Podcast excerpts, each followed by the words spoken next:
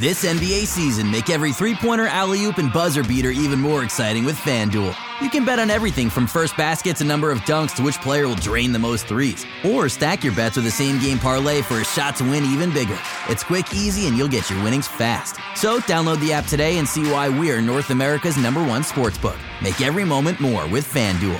19 plus and physically located in Ontario. Gambling problem? Call 1 531 2600 or visit connexontario.ca. Want to hear something amazing? Discover matches all the cash back you earn on your credit card at the end of your first year automatically, dollar for dollar, with no limit on how much you can earn. Extra cash? Come on, how amazing is that? In fact, it's even more amazing when you realize all the places where Discover is accepted 99% of places in the US that take credit cards. So when it comes to Discover, get used to hearing yes more often. Learn more at discover.com/slash yes. 2020 Nielsen Report limitations apply. Want to hear something amazing? Discover matches all the cash back you earn on your credit card at the end of your first year automatically, dollar for dollar, with no limit on how much you can earn. Extra cash? Come on, how amazing is that? In fact, it's even more amazing when you realize all the places where Discover is accepted 99% of places in the US that take credit cards. So when it comes to Discover, get used to hearing yes more often. Learn more at discover.com/slash yes. 2020 Nielsen Report limitations apply. You know what I want? I want to talk.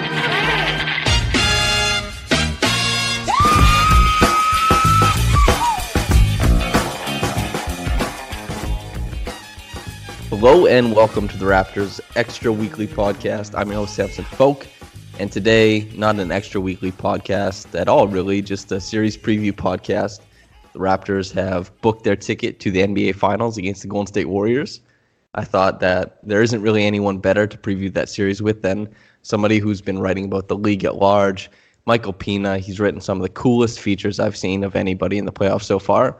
Michael, how are you doing, man? I'm doing fantastic, dude. How are you? I'm I'm great. The team I grew up loving and the team I cover now is in the NBA Finals for the first time. So it's everything has been sublime. And also, I forgot to mention you're the lead writer or a lead writer for SB Nation, which I didn't give you in your introduction, but here we are now. Are you excited to cover the series or what, man?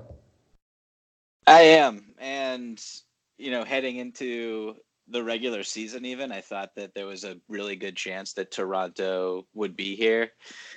I'm just such a big Kawhi Leonard fan, and I, I think we're going to spend a lot of time talking about him and his impact in this series and his impact in Toronto. But my question to you, really quick, is Did you sleep after game six?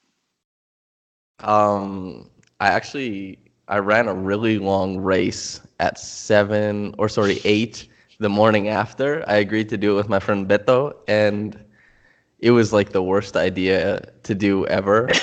but I got I got to bed because it was euphoric, right? As a Raptors fan, and just Mhm. how much of a payoff it was for just the way they played in the playoffs. And I got to bed at like three in the morning, probably because even if I wanted to sleep, there'd be like this new piece of content that came out, like Blake's Gamer coming out. You're like, oh, okay, well, I have to read this. You're riding the high. If it, like anybody's reaction podcast besides mine comes out, I'm like, oh, I could listen to that. I just you wanted to, or I wanted to prolong the feeling of just world beaters. It it was yeah. I didn't get much sleep. It was something else. How about you? How'd you sleep? Yeah, no, I mean, I was in uh, I was in Michigan visiting my in-laws, and I, I, I mean, I'm not a Raptors fan, but it was really cool just to see the reaction from the city and all the people. And I have a lot of friends who are Raptors fans, and I mean, anytime you break through like this after all the heartache, I can't think of a franchise that came so close so many times, and for them to finally do it, it was just really cool to see. Yeah, it's it has just been one of the coolest things. And I'm actually I'm not as giddy as I thought I would be, which is which is a good thing and a bad thing because I had this expectation of what I would be like if the Raptors ever found that success. And I'm like more calm. And being calm is generally a good thing, so so there's that as Well, well. also you you want more, right? oh yeah, So- totally. Yeah. It's yeah, that's that's exactly the point actually, because I remember being thinking that the Raptors had no chance beating the Cavs when they went to six games. And everybody talked about it. There's that famous Luis Scola quote that when he was talking to Bruce Arthur, when they were talking about that series, he was like, I don't think the Cavs tried that hard in game three. Like that's what Right. Luis Scola said, like the player for the Raptors. So for any conjecture that says the two games the Raptors took off the Cavs, they weren't really real, followed up by the next two years getting swept.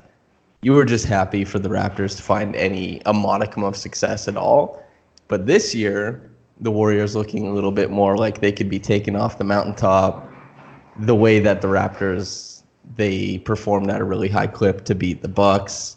It seems like, and I when I've talked about it, I've evoked the 04 Pistons. It seems like maybe that's a possibility, and I've completely talked myself into it. So that's where, yeah, you're probably correct. That's where the lack of giddiness comes from. A, a war ready, war ready. I guess I want to.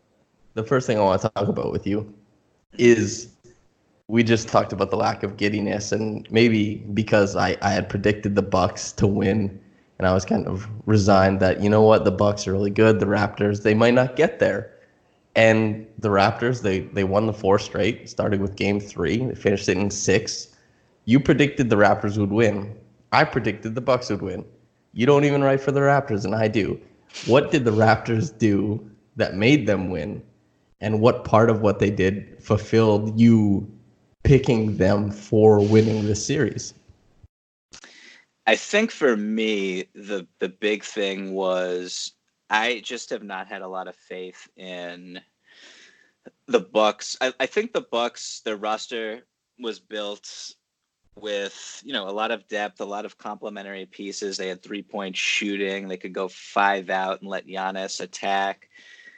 I just did not have a lot of faith in that strategy holding up throughout a, a lengthy playoff run. I mean, Giannis is terrific, but he is flawed, and a lot of people were not willing to acknowledge his flaws um, in half court basketball. And I think we saw uh, in that series just how thin and one dimensional they could be when you kind of took away Giannis as a scorer, which they did by transitioning Kawhi Leonard's responsibility and putting Kawhi onto him. Kawhi, you know, Kawhi, it, it was definitely not, it'd be foolish to say it was a one man uh, uh, job there. Uh, he had a lot of help behind him. They would overload on the strong side a ton. Uh, but the thing about Kawhi is if you're not 100% confident in your, in your handle, and even if you are, you just don't want to dribble the basketball around him. So you would see Giannis, you know, kick out to open three point shooters in the corner and, you know, get rid of the ball, I think a little sooner than we saw in other series against the Pistons, against the Celtics, and all throughout the regular season. So I think that that move was something I was waiting for after the first two games. That was the most logical adjustment Nick Nurse could make. He made it like a really good coach, the really good coach that he is. Um, and then, I mean, it's just kind of like I did not have faith in guys like Eric Bledsoe. I did not have faith in Mirotic's defense. I did not have faith in, you know, George Hill and Pat Connaughton both tore the Celtics up. I just did not think that that would continue going against a, a, a team that did not have the question marks that the Celtics had throughout the regular season. Um, and so you add all that up, and then also I'm just I'm the biggest Kawhi Leonard fan. I have been for like I don't I don't even know how long. I guess since he won his Finals MVP, probably even a little bit before that. Um, I just think he's everything that you want in a basketball player. He you, we saw him not only defend Giannis but have this incredibly high usage throughout the series. Uh, you know, um, the way he made plays when they would collapse on him after he'd beat Khris Middleton off the bounce. Uh, I just have the utmost respect for him, and I think he was the best player in the series. And when uh, when something is as tight as it was, from an uh, you know an analysis perspective, I usually just take whoever I think can take over a close game at the end. And Kawhi is the epitome of someone who can take over a close game at the end. So uh, there were some question marks for me with Toronto's roster and their depth, which I know you want to talk about, and their bench. But I also was a little, you know, I did not think someone like Fred VanVleet would continue to play as terribly as he did. I did not expect him to explode. Um, but I did not expect him to be just this complete non-factor either. And so when you add in a little bit of a boost from the bench, Kawhi Leonard being dominant, um, I've you know the, the narrative with Kyle Lowry has always been a little bit rubbish to me. Uh, I thought you know he played tremendously well throughout the series. Uh, and I really wasn't worried about Eric Bledsoe outplaying him. So I mean, that's just kind of a long ramble, I guess. but uh, everything I kind of thought would happen, even after the first two games, uh, did, I guess. And um, and you know, I, I just think that the Toronto Raptors were a better basketball team heading into the series. Yeah, for me, and like you pointed to, when games are close, usually the best player in the between the two teams wills his team to victory, and that was I hopped on a Bucks podcast to preview the series, and the the guys I I was talking to, they suggested that the games would be close, but they were still picking the Bucks in five, and I was like, well, if you guys think the games are close, if they are close, I think the Raptors win the series. But I I picked Bucks in six because I thought that the three pointers would kind of dogpile the Raptors for a couple games. They didn't. That didn't end up happening, and also like you alluded to, the Kyle Lowry narrative has been kind of rubbish for a long time. Especially, he's he's not as good as his regular season self. If you're gonna quibble with the numbers, he doesn't perform at the very same level, but he's never ever a detriment to the team, and he's always always an overwhelming positive. With that being said, during the regular season, Bledsoe held him to 0 for 11 from the field, and Bledsoe was, you know, he's first team all defense were you surprised at all with Lowry not just having his, you know, intangible performance that he always brings, but that he was kind of like great as far as shooting the ball, getting to the line, which we haven't seen Kyle Lowry get to the line at that clip for a year and a half, maybe. Were you surprised mm-hmm. with his performance on the offensive end? Not particularly. I mean, it, with him, it was always like I think his value offensively, that you know the the the threes that he hit. I think it was at the start of game five, if I'm not mistaken. I think it was game five where it looked like the Bucks were going to just kind of run away, and then Lowry just kept them in it early. Like that type of Kyle Lowry performance surprises me a little bit, but when he's aggressive, drawing fouls, as you said, really stopping runs, which I don't have a stat for that uh, like available, but I feel like almost every time the Bucks looked like they were trying to run away with a basketball game, Kyle Lowry would just kind of put his head down and and draw a foul on Malcolm Brogdon or, or George Hill or or whoever um, in secondary transition. And so I wasn't entirely surprised. I just think he's such a smart basketball player who does all these little things. There's, you know, the clip going around of him kind of nudging Giannis on that. Uh, mm-hmm. I, I, guess at the time it was it was believed to be a game sealing block, but that was a little premature. But that block that I mean the dunk, but the dunk that that Kawhi Leonard had left-handed um, over Giannis, where you know uh, Kawhi just I mean I'm, I'm sorry Kyle Lowry just does all those little things where he just nudges Giannis and kind of probably fouls him. Um, but he's just so smart and so veteran. He's so savvy, and everything he does is. Uh, it, I thought he was very under control throughout the series, and so I, I mean, to answer your question, no, I, I was not really surprised. I don't think I was surprised by anything that Kyle Lowry did in the series. I was a little bit surprised by the volume at which he produced.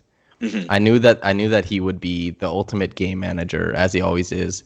I do, I do expect from him since he's one of the maybe 10 players league wide who always have their finger on the pulse of the game. They really know when the momentum is swinging or when they really need to pile on.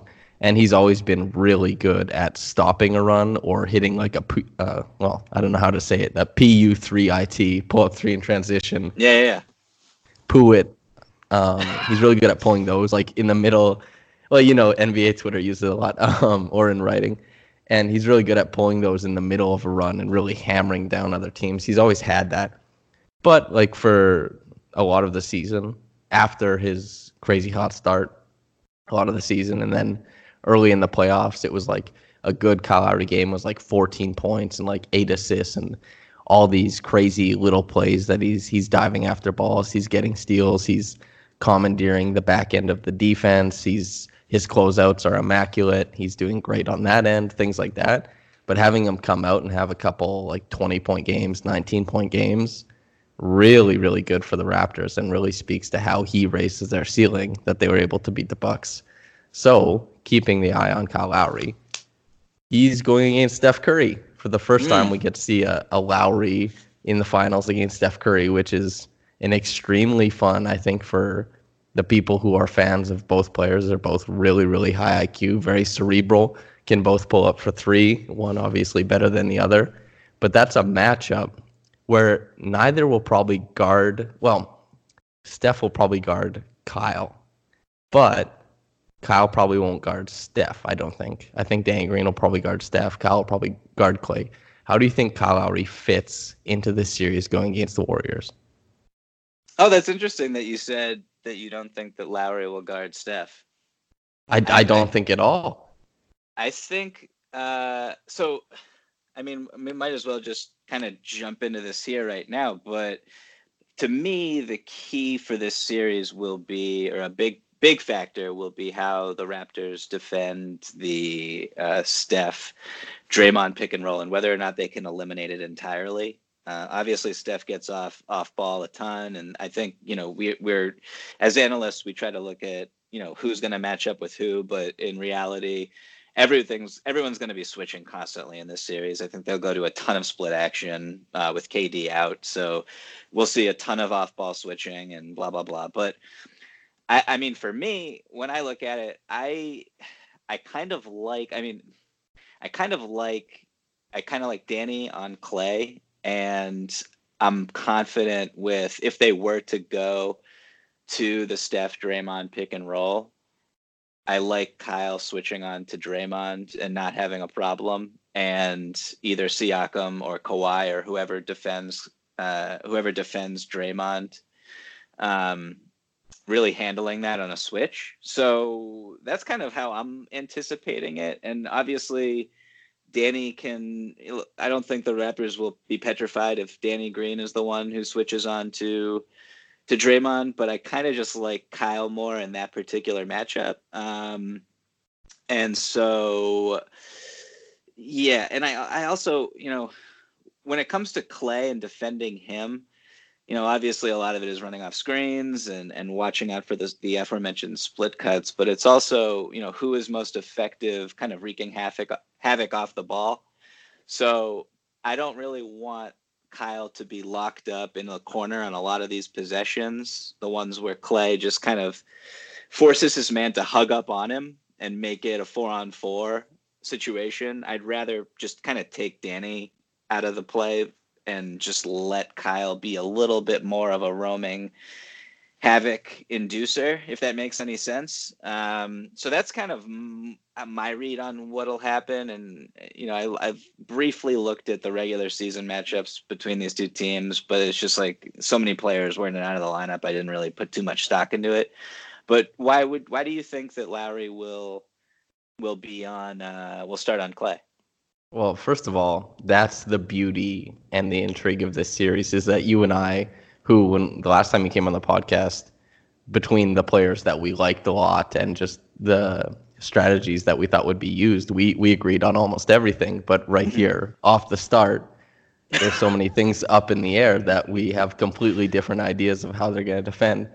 And firstly, is that Lowry had he did a great job on Middleton, I thought, and Middleton stylistically is not the exact same as Klay, but neither one is particularly good as a ball handler using for like pick and rolls, much better operating off ball and coming out of like dribble handoffs, things like that. And Kyle's really sticky off ball. And I know you said that, and this is just me watching the Raptors, and maybe, you know, Klay might be better. Well, is definitely better at punishing players off ball than Middleton is, but I do like having Lowry at the back end of the defense because he's really, really good at directing traffic. And mm-hmm. that's part of, I think he really, really helps the Raptors look like that living organism type of defense that they were able to be against the Bucks sometimes, where it's even if the Bucks create a shot, the closeout comes, but the rotations are so smooth that everybody just kind of moves, and then the shot that was there is immediately erased. I like in that type of position, and just from the Raptors how they've played this year, like Kyle Lowry hardly guarded Curry in the game they played. Fred VanVleet guarded him, and Danny Green guarded him, and Kyle Lowry took the bulk of possessions on Klay. Like you alluded to, though, Gasol wasn't on the team during either of those games. Leonard was out for one game, and then Curry and Green were out for the other game. There's not much to wean from that, but man, it's I do like Kyle on bigger players, and that's why I like that you brought up the um, the Kyle Switch. switching onto Draymond thing. Definitely a really good idea, and it leans into this. I really like the idea of throwing every once in a while uh, Pascal Siakam on Curry um, defensive assignment, but the, the the reasons that I mentioned already. That's that's why I like Kyle on Klay and Danny as far as on Curry. The Raptors have opted. Well, Nurse has opted to put Danny on scoring guards for most of the year, and I think he'll probably start that way. It could change. It could definitely change. Lowry's a dog. He'll probably be up for it, but I think they'll start with Danny Green. No, and even thinking back to like years back to when Danny was on the Spurs and they would go up against the Warriors. I mean, Danny had a lot of relative success, I think, just hounding Curry and making his life miserable on the ball. And that's kind of his best role. But I also am not sure how I mean, this isn't a reason against it, but I'm just not sure how many minutes Gran, Green will play in this series relative to the past. I mean, I, w- do you think we'll see more of Danny in this? This feels like a series more for him than the last one, but um, I mean, man, Fred, Fred is just so like I feel like yeah, he's a critical player for this team, and totally. so it'd be really interesting to see just kind of how their minutes were divvied up in this series as opposed to the last one and whether or not Nick Nurse prioritized defense over shot creation and, and all that. I, I, there's just so many different uh, different permutations here to discuss. It's really fascinating stuff. Yeah, I think for me, I you know I wrote about Norman Powell why he was able to be so good against the Bucks is because the Bucks defensive principles are really simple and Brook Lopez isn't particularly a creative defender. Neither is Giannis. They're just so much athleticism on Giannis and length for Brook that when they're positioned correctly, and more so Brook than Giannis, that he can be a very big deterrent at the rim. But the way that the Bucks played, it left a lot of room for Norman Powell to attract in or attack, sorry, in straight lines, and that you know their defensive principles are quite simple. That Fred VanVleet there wasn't much for him to figure out. He was just not able to make his imprint as a ball handler in that series.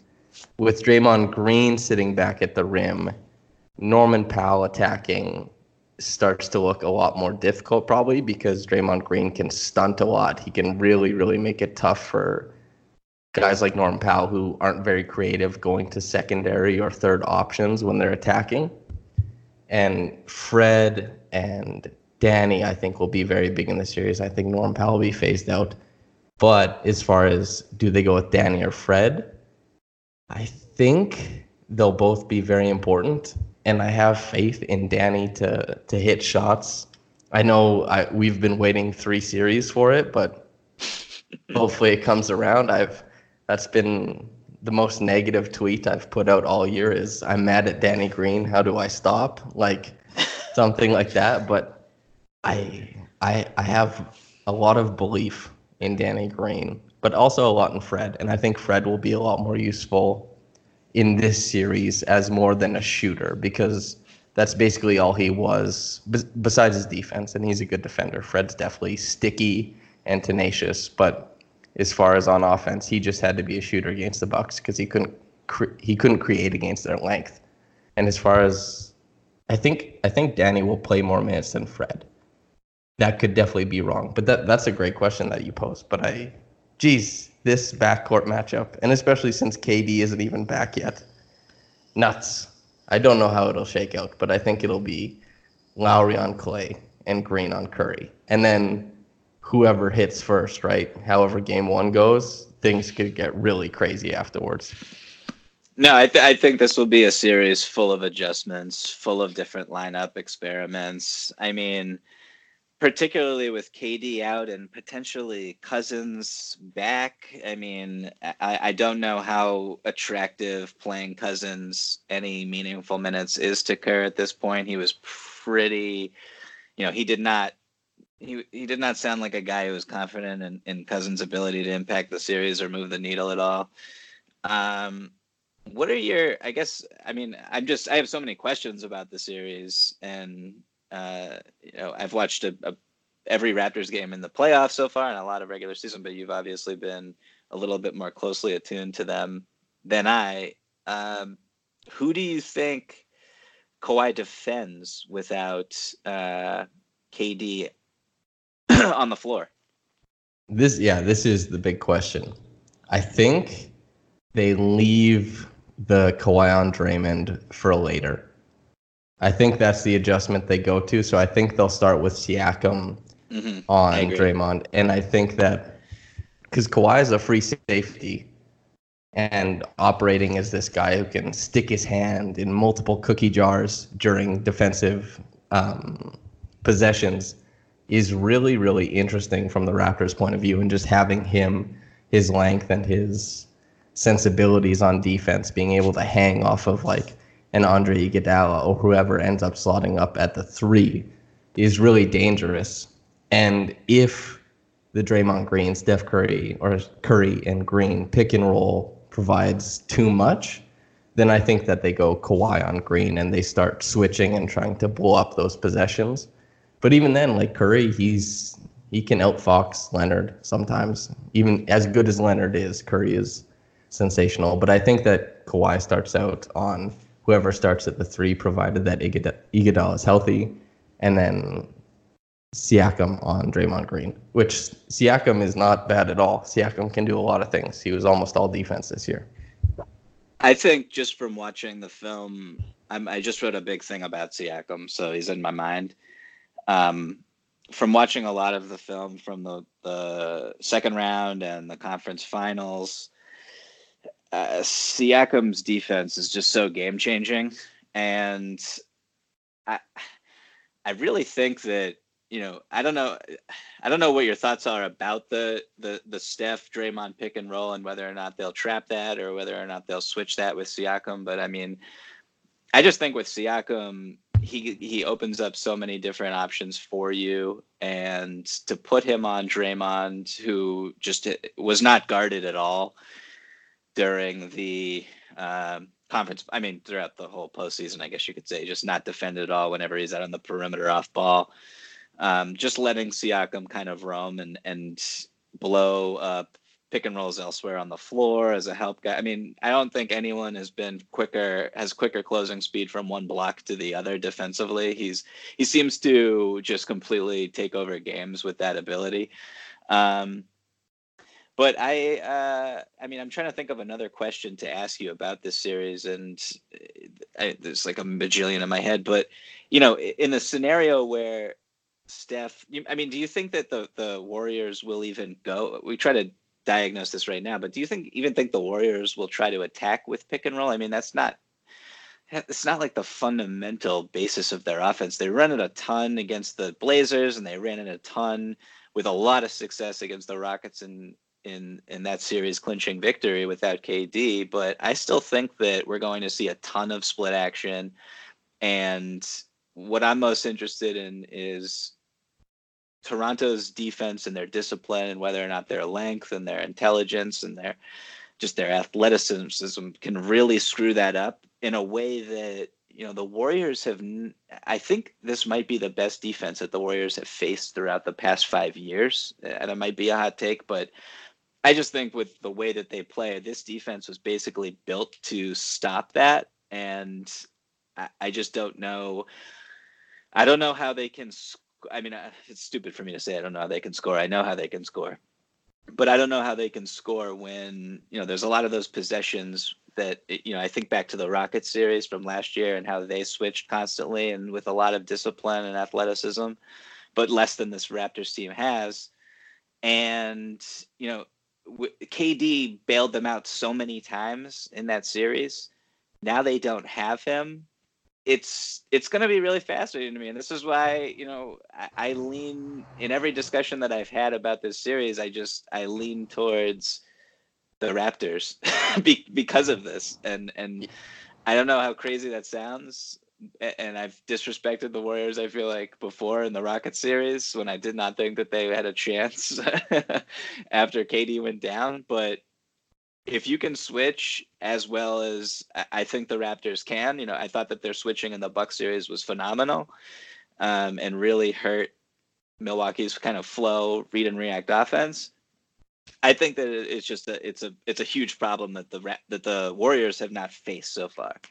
Yeah, I think well, you said a lot of things there and a lot of them a lot of them a lot of them correct. And there are a couple questions posed in there and I'll be happy to get to all those. So firstly, there's going to be tons of split action. We're also going to see elevator plays. There's going to be so much improvisa- improvisational things coming from the Warriors offense like there always is and they've been, I guess, they're reluctant to go just into pick and roll all the time unless that's the clear way to go. Like when they saw Kanter in the middle, they're like, okay, Kanter's the guy. We got to cook him. We got to do that in pick and roll. So, for one, is try and get pick and high screens in the middle of the floor and try and involve Marc Gasol.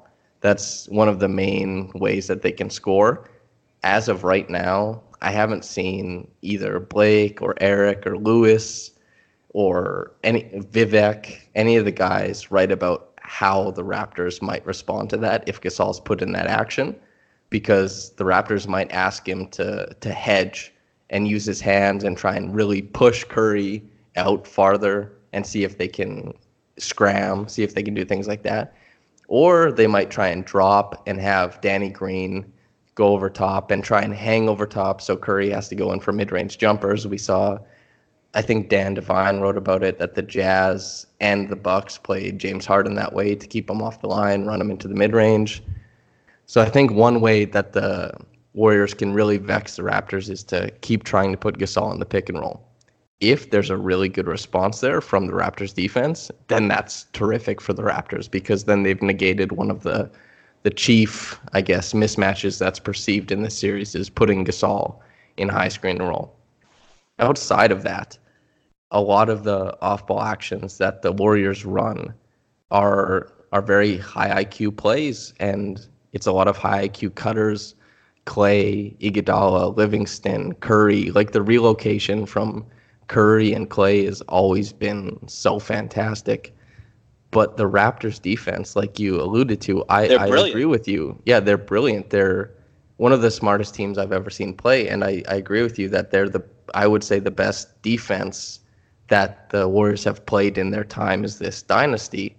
And thinking about the Raptors responding to those cuts and responding to those, you know, those plays that kind of behoove them to to be tricked, I think that they'll be very disciplined as they have been for so long and not having Kevin Durant as a counter because that was man, that was what Kevin Durant was because what the the Cavs did was they played this tough, gritty brand of defense. They revered every single possession and they beat the Warriors because they mucked the game up. The Raptors mucked the game up and the Warriors response was to go to KD. So it was like if you're not going to let us play this fast type of game, you're not going to let us breeze through our sets and get the shots that we like. We're just going to hand the ball off to Kevin Durant, who's going to give us 50, 40, 90, regardless of all NBA defense or bad defense, whoever. But KD's not there for at least the first two games. I think the word is that he's not traveling with the team. I'm not sure if that's been changed since I heard that, but not having KD could be really, really crazy because I think the Warriors have struggled the most against defenses that really, really get into you. And the Raptors, man, they can get into you. I I I am very very high on the Raptors. I for the roundtable that comes out tomorrow, I picked them in seven. As crazy as that sounds, I I have a lot of faith in the Raptors being able to do that. I, I have them in six. So six. oh my. Michael, Uh, I man, I love you for that thing. Thank you so much.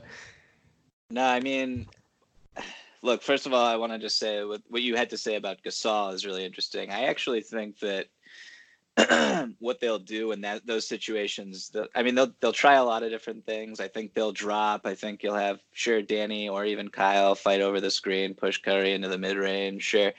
I also like how Gasol is so deceptively fast on the perimeter in trap situations on the side. And I know you said middle pick and roll, but you know if you can get him to the side and you can force that pass, that pocket pass to Looney. Looney's been terrific. I assume that he'll be the. I, I assume that Marc will take that responsibility, and I assume that he'll start also. Although who knows, maybe Kerr starts small and and tries to just get really weird right away. Well, I don't know. I guess we'll see. But Looney as a playmaker in those four and three, I'm not even close to as worried about uh, as I w- would be with Draymond. Um, so that's for that. And then, look, I think that this series honestly is just so it's it's almost like a finals MVP or bust type of series for Steph Curry, who a lot has already been pre-written about his legacy and what this series will do to it. I think that if he plays extraordinarily well, um, obviously they're almost unbeatable when that happens, and I think that'll ring true. I just I, I feel like there are a lot of defensive ways to take him not take him out, but make his life really, really difficult. And one of the other primary ways that any team can make Curry's life difficult is with the 3 1 pick and roll on the other end. Just really make him work, hedge and recover, hedge and recover, switch onto Kawhi. That I think is going to be just an absolute nightmare, honestly, um, for him. And I think Kawhi in these situations, even though this isn't necessarily something that the Raptors want to do, and they're not as accustomed to playing this way as the Rockets were with Harden, who basically hunted Curry on every single possession. But I think that if you have uh, if you have Curry on whether it be Danny Green or if you just take Danny off the floor and you make him guard VanVleet or Lowry, those two t- setting screens for Kawhi, those two are really good screen setters. I, I mean, I just think that that could be where the series is won for Toronto, and I don't know what the answer is. I think Kawhi's ability to attack and get uh, Curry in foul trouble, the playmaking we saw from Kawhi when he gets into a crowd, the way he's found the three point shooting, the way he found three point shooters in the Buck series was just, I mean, that was just like chef's kiss brilliance. I, I, I just think that this is, we're going to see a lot of that. And I don't know how the Warriors will respond. They never really found some kind of genius answer when teams attack Curry like this. Uh, you know, they have him do a lot of different things, but I, I think Kawhi is on a level of physical um, imposition that's on the level of uh, what LeBron did to Curry uh, a few years ago. So that's a huge thing that I'm looking for personally, and we'll see how often you know Curry gets those two quick fouls, and that that completely changes the game because there's no KD. There's, I mean, if you just look at the numbers with how Golden State's offense performed when Curry was not on the floor, they were absolutely wretched. They always have been. So when you don't have KD and you don't have Curry on the court, it's really difficult for this team to generate offense. I I love the point you just made. Honestly, is there has never been a solve that the Warriors have provided to that type of defense on Curry. I really like that you pointed out. It just depends on whether Curry transcends himself. If he's able to perform at a really high clip, then he kind of eviscerates that type of defense and makes it unimportant. But if he's not playing at a really, really high clip, then he gets smothered and the Warriors offense turns kind of gets wrecked. And then, like you said, and I'm surprised I didn't bring it up earlier, but having Kawhi run onto Curry, getting that switch, or just having him hedge and recover, hedge and recover, hedge and recover two times a possession, it might slow down the Raptors' offense. They might stall out a little bit at the start if Curry's still doing that, but eventually they'll probably start getting there. And that's, yeah, that's the thing is like Curry, even though he's made his improvements on the defensive end from when he was known as a, a sieve he like he's he's a good defender during the regular season, but he has his limitations in the playoffs and there's like five guys in the league that can really take that mismatch and punish them and after James Harden, Kawhi is probably the next best guy. And maybe the third or second best guy is Kevin Durant, but he's on the opposite team. What do you what do you think happens when KD comes back? What do you th- how does that change, I guess the the identity of this series? I mean, I think it'll just be fascinating um, if he does come back. Uh, and you know, if slash when he does come back, what is the series status at? You know, are the Warriors up 2-0? Are they down 2-0? Um, I, I mean, the the obvious question is, you know, does Nick Nurse throw Kawhi on KD from the jump? And I mean, that would I don't know if he'll do it right away. I think he he might want to just kind of see how KD's body is, see how he's moving. I mean, if he's a volcano from the jump, then obviously you have the the luxury of putting someone like Kawhi on him and doing your best. Although, you know, thinking back to the uh, the Thunder Spurs series from I think it was 2016. Uh, I mean, KD really kind of flexed on Kawhi, I think, in that series, particularly in the closeout game. Uh, so that's something to just kind of keep in the rear view. But like this KD is not that KD in a lot of ways, and this Kawhi is not that Kawhi. Um, I personally think Kawhi is the best player in the world right now, and KD is a guy who has this, you know, tear in his calf. That seems kind of important. So I don't know. Like when KD comes back, you know, does he? Uh, obviously, the Warriors have a lot of experience playing with him, but going from how they play without him to suddenly playing this way with him, where he needs to get his twenty plus shots and uh, the way he gets them, where everything is a little bit more stationary than than otherwise, and probably not as enjoyable uh, uh, of an experience for everyone else on the team. I I, I don't know. I think it's uh, I, am not going to really get into the are they better or worse with him because I I just think they're different. Um, but if he's not 100% and he's playing and he's not you know hitting those contested mid-range shots over Kawhi Leonard, which is just such a ridiculous ask of anybody, I, I don't know how much it'll matter to be honest with you. That's yeah, that's so interesting, right? Is because the injuries injuries are important and you don't come back from an injury just as if you were playing the whole time and you don't come back at your peak or that rarely does happen, I should say. And that's I think I've been operating and most people operate that as soon as KD comes back, like he'll start killing it and that he'll just be another focal point in the Warriors offense, but like you alluded to, there's a bunch of complications with bringing him in and making sure he's effective and for the same reasons that obviously KD is a much better player than Boogie, but would the Warriors even want Boogie in this series because he might really bog down some of the things that they want to do. He might offer up because I don't think he's as good defensively as Kevon Looney.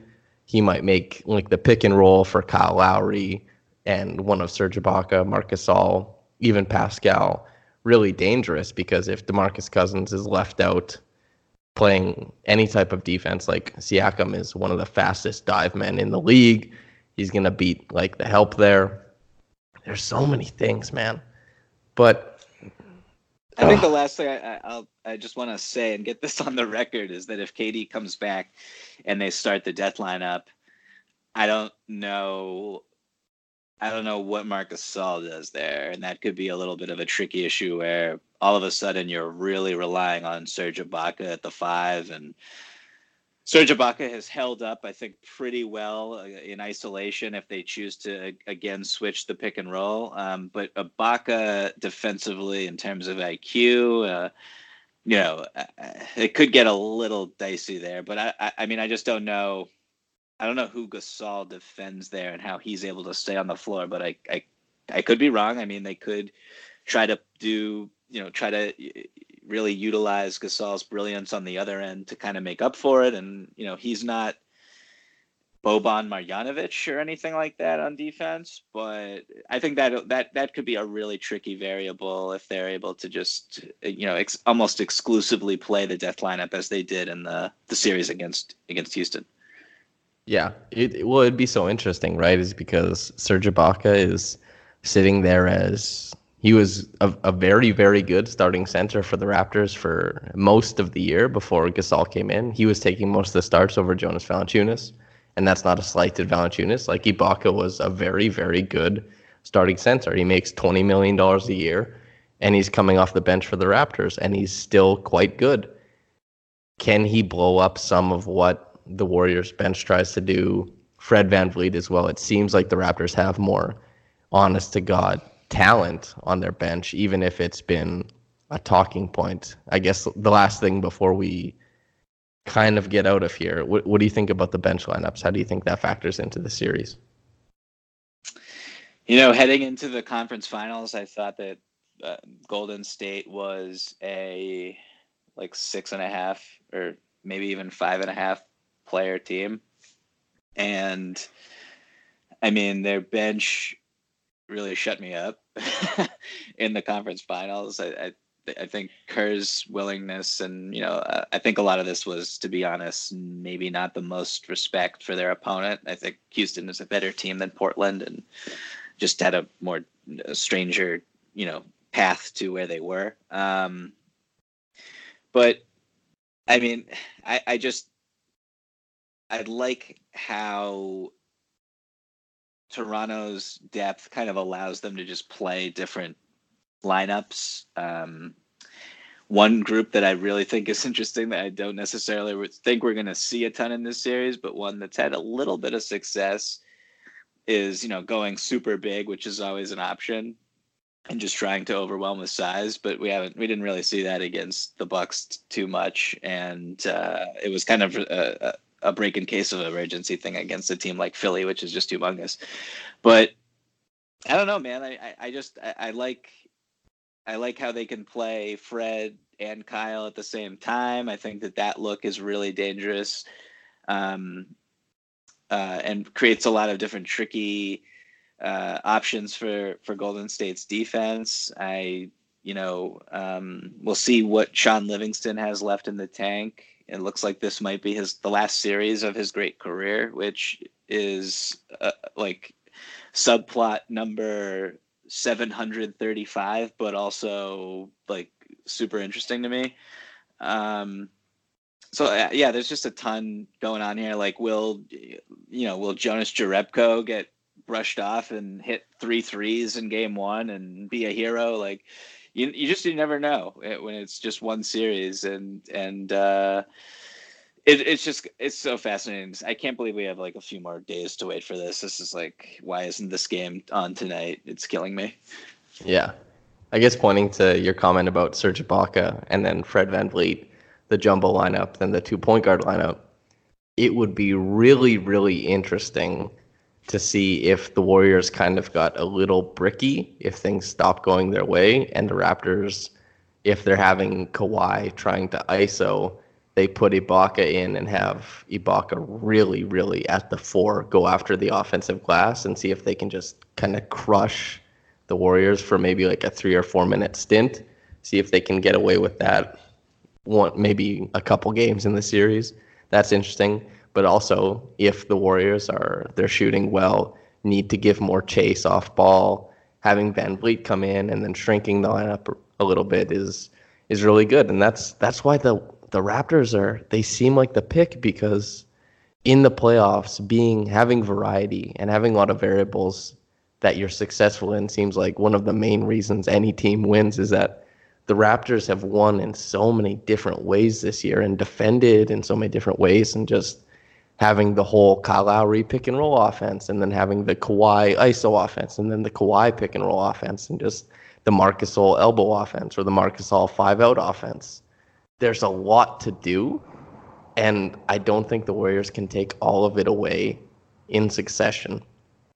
And I think that the Raptors might be like I, I think they'll be better at taking away what the Warriors do than the Warriors are taking what the Raptors do, which is you know, those are the games when it gets down to it. So I guess even though you said it before, give me a paragraph on why you think the Raptors in six, and then uh, then we'll get you out of here. I mean, who do you think is the best player in the series? Kawhi Leonard, easily. okay, maybe not easily. The Steph is incredible, but I Kawhi, I love the guy. He's so good. Right. So yeah, I'm with you. I think Kawhi's the best player. I think he is currently, you know, healthy KD aside, I think he's the hardest player to game plan against in all of basketball. Um, I tweeted that before the playoffs began, and people, you know, my mentions were not very kind. Neither were my DMs, but um, I stand by that. I think he's a guy who, when you are so effective in the mid range and you really live there, there's just more space to create more more space to create space uh, for yourself and more just more different things that you can do there and i don't know i just don't now that he is kicking out and finding you know being a willing passer i think the uh the sixers series was a really nice uh experience for him in terms of what do I do when they trap me and try to squeeze the ball out of my hands? He was holding on to it a little bit too long, making kind of crazy decisions. And in the Buck series, that was all cleaned up, and we saw what happened. So I, I have all the faith in the world in this person. I think he's the best basketball player alive. Um, and I just the reason why I have them in six is he's this the type of superstar where like he's just not phased by his performance will not be phased by a closeout game on the road in the last basketball game ever played at Oracle Arena. Like these, all this different, all the all the riffraff, everything. It, it just will not phase him. He is the epitome of even keel. I have the utmost respect for every single area of his game, and uh, if I have to pick anyone to go down with the ship, it's it's this guy. Yeah, and I I recorded yesterday with Katie Heindl, and we had a, a question asked if he was going to close the book on both the Heatles and the Warriors. And God, that would be very poetic that this man with these large alien hands was the one closing books. And just, I, I think it would be really special and it would make sense because dynasties don't last forever. And, you know, Kawhi Leonard seems like the guy to do it. This immovable, unfeeling superstar who who does feel, but the way that he's represented in the media is just this stonewall person who just comes and he can't be stopped and he just ends dynasties. It would be it would make his career one of the craziest and most fun things to look back on after it's all done. That he he just came in at different points of his career and just said no to dynasties. He's like, "Look, your time's over, pal. I'm taking it away from you." And he didn't have sustained like winning after that. He just came in to create parity in the league, to to move one dynasty along and say, "Listen, it's somebody else's time now. He's like the Silver Surfer or something like that. He's an all timer. yeah, I yeah. like that. I like that metaphor. Yeah. Um, well, tell the people where they can find you, uh, what they should be reading, and uh, and we'll get you out of here, man. Uh, yeah, my follow me on Twitter if you so would be so kindly to do it. Michael V Pina. Um, I have a thing on Pascal Siakam, which I think will be enjoyed by this crowd uh, in this audience. So check that out. Uh, it'll be on SB Nation, and uh, and yeah, thanks so much for having me, man. This was uh, this was a blast. Yeah, thank you so much for coming on. I've been looking forward to this ever since we made our tentative plans, and uh, it's it's been good. I'm excited to read what you have in store, and along with everyone else who gets to go to the finals and take in Raptors versus Warriors, which is extremely intriguing considering it's been Warriors Cavs for so long. I'm excited. And yeah, thanks so much for coming on. And speaking to the, the listener, that's you, listener. Thank you for listening and have a blessed day. Want to hear something amazing? Discover matches all the cash back you earn on your credit card at the end of your first year automatically, dollar for dollar, with no limit on how much you can earn. Extra cash? Come on, how amazing is that? In fact, it's even more amazing when you realize all the places where Discover is accepted 99% of places in the US that take credit cards. So when it comes to Discover, get used to hearing yes more often. Learn more at discover.com/slash yes. 2020 Nilson Report limitations apply. Want to hear something amazing? Discover matches all the cash back you earn on your credit card at the end of your first year automatically, dollar for dollar, with no limit on how much you can earn. Extra cash? Come on, how amazing is that? In fact, it's even more amazing when you realize all the places where Discover is accepted 99% of places in the US that take credit cards. So when it comes to Discover, get used to hearing yes more often. Learn more at discover.com/slash yes. 2020 Nilson Report limitations apply.